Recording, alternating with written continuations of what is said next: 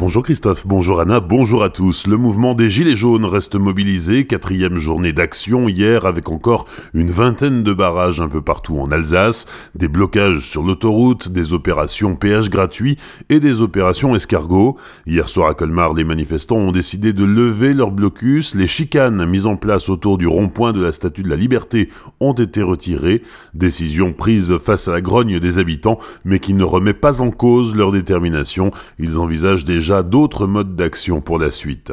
Dans la nuit de lundi à hier, un homme a menacé des gilets jaunes avec une tronçonneuse sur un barrage à Colmar. L'individu a été interpellé et placé en garde à vue.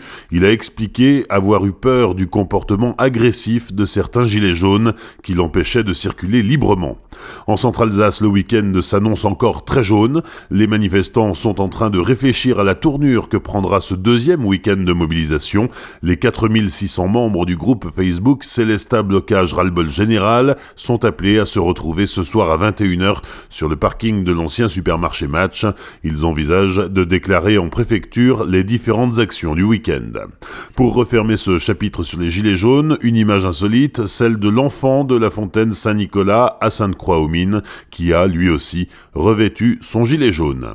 Les opposants au grand contournement ouest de Strasbourg arrêtent leur grève de la faim, les cinq grévistes sont épuisés, ils sont restés 30 jours sans manger, ils ont perdu entre 9 et 14 kilos, leur corps était considérablement affaibli et cela représentait un risque pour leur vie. Ils sont déçus par l'attitude d'Emmanuel Macron qui ne leur a manifesté aucun signe d'attention et reste plus que jamais déterminé à faire reculer le projet du GCO. 200 infirmiers et infirmières ont manifesté hier à Strasbourg, mouvement national à l'appel de 16 organisations syndicales pour réclamer la reconnaissance et la valorisation de la profession d'infirmier. Après les blouses blanches, c'est au tour des robes noires de se mobiliser à Colmar. Les avocats entament aujourd'hui une grève totale pour une durée indéterminée, sauf sur réquisition du parquet. Les avocats ne plaideront pas. C'est toujours la réforme de la justice actuellement débattue à l'Assemblée nationale qui est à l'origine de ce mouvement. Une manifestation est prévue demain à 10h devant le tribunal de grande instance de Colmar. Avant l'ouverture du domaine skiable de la région, les gendarmes du peloton de gendarmerie de montagne d'Orod s'équipent d'un nouvel appareil, un radar qui aidera les secouristes à repérer plus rapidement les victimes d'avalanches. C'est le seul appareil de la sorte dans tous les services de secours du massif vosgien. Le château du Haut-Königsbourg ravitaillé par hélicoptère, des matériaux ont été livrés par les airs hier pour mener à bien les travaux en cours dans le jardin supérieur du château.